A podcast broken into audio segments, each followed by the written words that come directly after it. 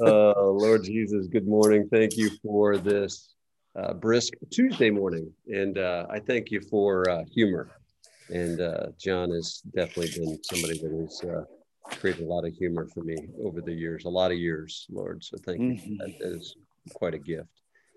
And so, as people are, are logging on right now or they're listening later, again, we just ask your spirit to speak to them. Lord, this is a tough topic this week for us uh, that I know I'm not I'm not good at and I want to get better at. So help me be obedient um, to learning uh, more about you and um, how I can be um, a better um, teammate of yours and this tribe, Lord. So uh, we love you. We love John. Ask you to bless him and, and Michelle and the family. And um, I just thank you for this leadership, Lord. Amen. John Alice, good morning. Good, good morning, Jerry morning. Bierman. Yeah. Good morning, tribe. Um, so I'm going to, you know, I, I, for me, I like jumping out of the Bible. I think it's so rich with just truths. You know, it's it's written about real people and kind of in reality. Like the you don't get the whitewashed version of who folks are. You get the real deal. Mm-hmm. So today we're going to talk about Saul because he's a character in conflict. Mm. And you can actually look at King Saul because he's got a ton of that too. But we're going to talk about Saul of Tarsus who's a New Testament character in the book of Acts and uh, author of a lot of letters that make up what we call the New Testament. So Saul comes on the scene in Acts 9. And at that point, he's a Jewish uh, leader with the Pharisees. So he's a teacher and he's the golden boy of the ruling religious party. He's well trained, like Ivy League training. So he's smart, he's zealous. And as this new cult called The Way, these people talking about Jesus, starts popping up, he becomes ruthless in his, you know, this conflict has come to me and I am going to eradicate it. Mm. And he extends that even, you know, this conflict he's extending to women. So women didn't necessarily in that culture count. Sorry, ladies, they did with God. but in that yeah. culture they didn't. And and he's like i'm going to put them in jail too. Like he's just going after them so he's on his way to damascus with authority to jail people who are teaching this new way this cult. Mm-hmm. and he meets jesus on the road. So jesus has a little meeting with him. He knocks him off his horse introduces himself and he blinds paul saul rather. So saul gets led to damascus. He finishes his journey and for three days, he doesn't eat or drink anything. Hmm. And he thinks and he prays and he processes this way that he was so against has now become this person who was alive and knew who he was hmm. and called him by name.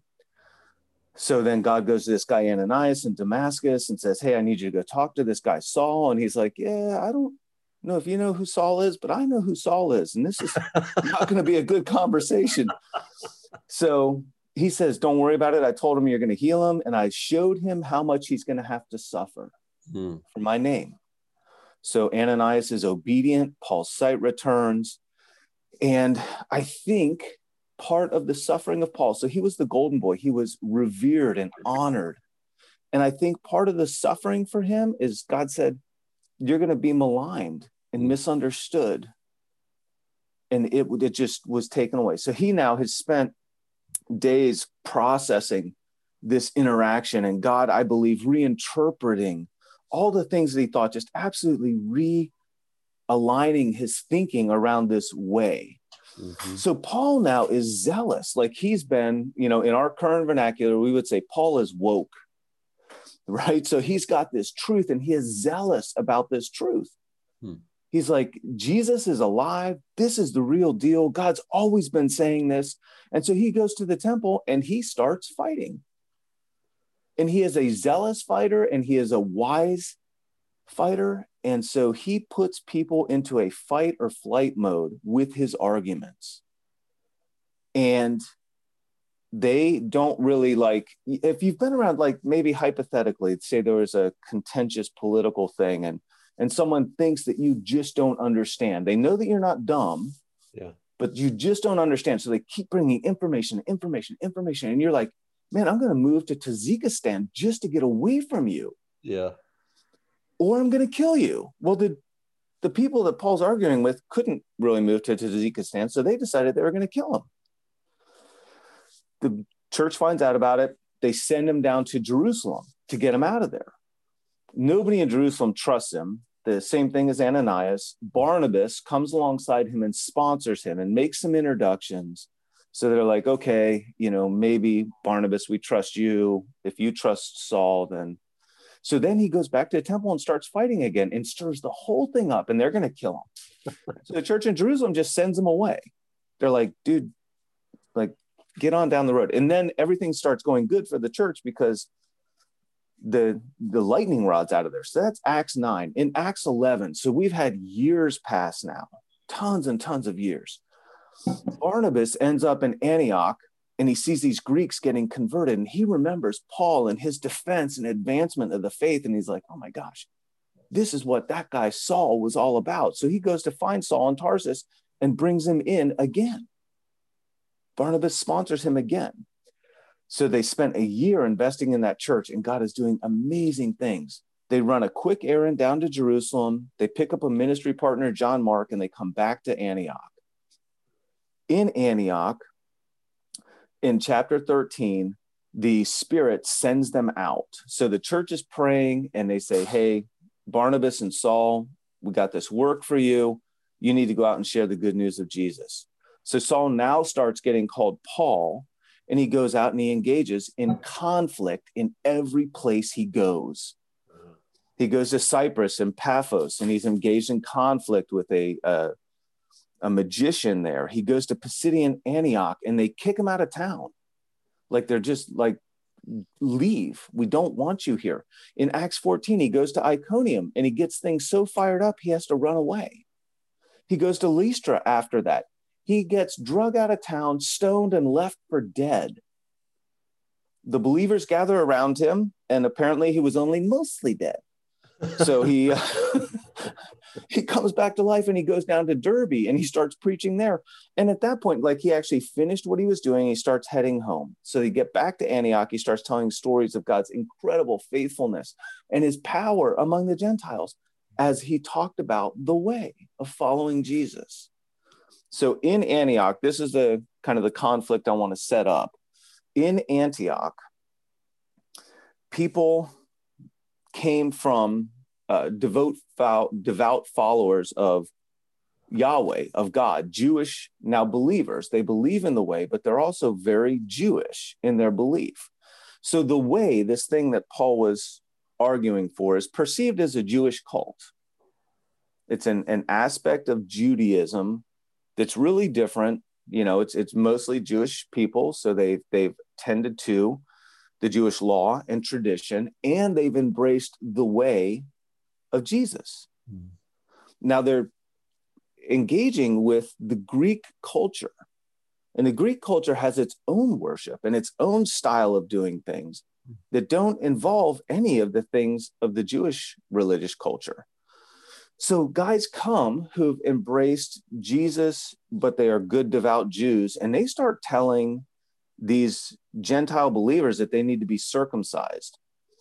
So circumcision is um, a Jewish rabbi tending to your manhood with a sharp stone.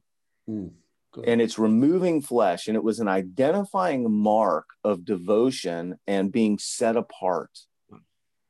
So they're talking to these Greek men who are already believing the way of Jesus. They've been encountered by the Holy Spirit. They're in the midst of being transformed, and they're saying, Yeah, but I need to meet you behind the curtain with my sharp stone.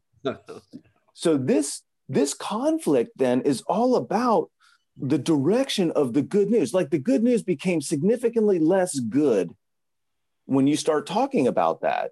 Yeah. That's like the kind of good news. Yeah. So these believers then are tied to tradition and they talk about circumcision and the law. Mm. So the law started out as these 10 rules from Moses, the law of Moses. They've now interpreted what Moses actually meant over 600 times. And, and they want these Greeks now to, to get enmeshed in this stuff that has just led to this abysmal relationship between Jesus, between God and his people. And they're saying, yeah, you need this too. So these Paul and Barnabas now are arguing with these guys and they they can't settle it. They're in a heated conflict because it's the it's our direction forward. It's it's what's next and it matters. So the decision is made to go to Jerusalem to approach the apostles and the elders of the church, the beginning of the church, the church, and to present their case to figure out how do we address this. So it's a significant conflict. It has long, far reaching consequences. So, in this conflict resolution, here's what happens they go to Jerusalem. The Jews, God fearing Jews who are now followers of the way, present their case and say, you know, for us to be faithful, to honor God, we cannot disregard the law. The law that they could never fulfill, the law that they were never able to please God. They're like, everybody else has to suffer in this too. It's the way, you know? Mm-hmm. And then Peter, who now is the, you know, one of the foundations of the church, right? Jesus said, I'm going to give you the the keys to the kingdom. He's the cornerstone, uh, or not the cornerstone, that's Jesus, but he is the foundation of the church in Jerusalem. He's a trusted leader. He spent time with Jesus. He gets up and talks about his experience from a decade at least, maybe 15 years earlier, where he gets invited to a Gentile's house in Acts 10 and the, the gentile has a dream he's a, a, roman centurion and he says send for this guy. He's at this guy's house in this city by the sea and tell him to come. And so god gives peter a vision that tells him it's okay to go. He goes he starts telling the story of the way. And before he's even done the holy spirit gets bored and he's like man we got to get this show on the road. And he just bam, he falls on all these Gentiles and they're filled with the Holy Spirit. They speak in tongues, they prophesy, and the transformation begins.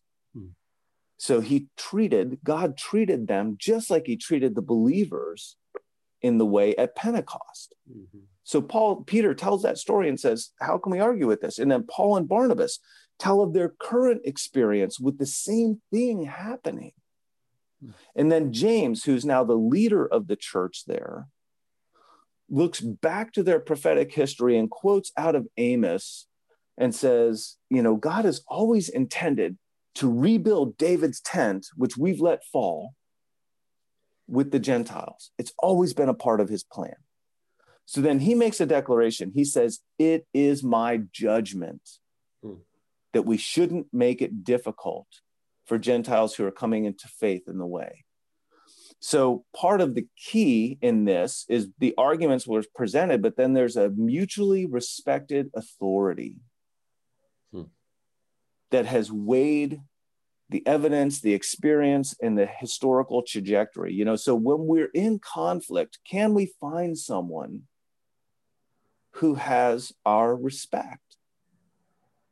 That we can present our, our conflict to and then allow them to speak to that and honor it Mm-hmm. And that's a bit of a challenge. Sure. Now, he doesn't say wholesale, like there's no rules anymore, don't even worry about it. In verse 29, he took the not the 10 laws, not the 620 interpretive laws, but he breaks it down to four things that deal specifically with major divisions that would be caused between your Jewish believers and your Greek believers that are centered around worship. And he says, um, it seemed good to the Holy Spirit and us not to burden you with anything beyond abstaining from food sacrificed to idols, from blood, the meat from strangled animals, and sexual immorality. So those all had to do with worship of idols. Um, and and it, those things, the blood and the sexual immorality, were particularly offensive to the Jews. Mm. And he said, let's take the big stones out of the way and you guys work out the rest. So I'd like to say that that was a happy ending and the conflict was resolved. But if you continue reading, you'll see that everywhere Paul went in Acts, these ideas, these arguments, these people followed him mm. to the end. Mm-hmm. So our conflicts are, you know, we engage, we re engage, we try and do it in a way that is, you know, based in our facts, our experience, and the trajectory, the long view of who we are and what we're for. Mm. so try and set your your conflicts up in that way and present them to someone that, that has respect on both sides of the aisle so to speak. Good. That's good john. There's a whole lot there that's i'm going to have to listen a couple times to this. The uh, one, well one of the pieces that's very encouraging that i'm hearing as well is like you can go back 2000 years ago and and and read about uh, saul who be, became named uh, paul and mm-hmm. the battles that he faced like we'll you know thank god none of us on this call will ever experience the uh, conflict that that he experienced and so we do have some really great reference points in the bible which is mm-hmm. really uh, encouraging um, I, I, I, I uh, Rufus is on here. I always talk about going, you know, to a 72 year old and getting his wisdom and insight. Mm-hmm. Uh, and it's a great reminder that I can go back 2000 years and get uh, Paul's uh, wisdom and insight as well. So, and we but, need both. We yeah, need we, our, yeah. we need our gray hairs around us. Yeah. Yeah. That's good, man. All right, my friend, uh, just being uh, respectful of time, pray us into the rest of our Tuesday, please. Jesus, we are so grateful um, for everything that you overcame to come to us. Yeah the way you moved um, the hearts of those leaders and they submitted and yielded to you that today we can we can engage with you in grace and i ask that my brothers and my sisters on this call would have eyes to see and ears to hear today yeah. i pray that you would grant them wisdom through the holy spirit as they engage in the conflicts that are coming to them today mm-hmm. and you give them patience and peace in the midst of them mm-hmm. lord thank you for your incredible goodness and favor we're grateful and we love you. Amen. Amen. Well done, John.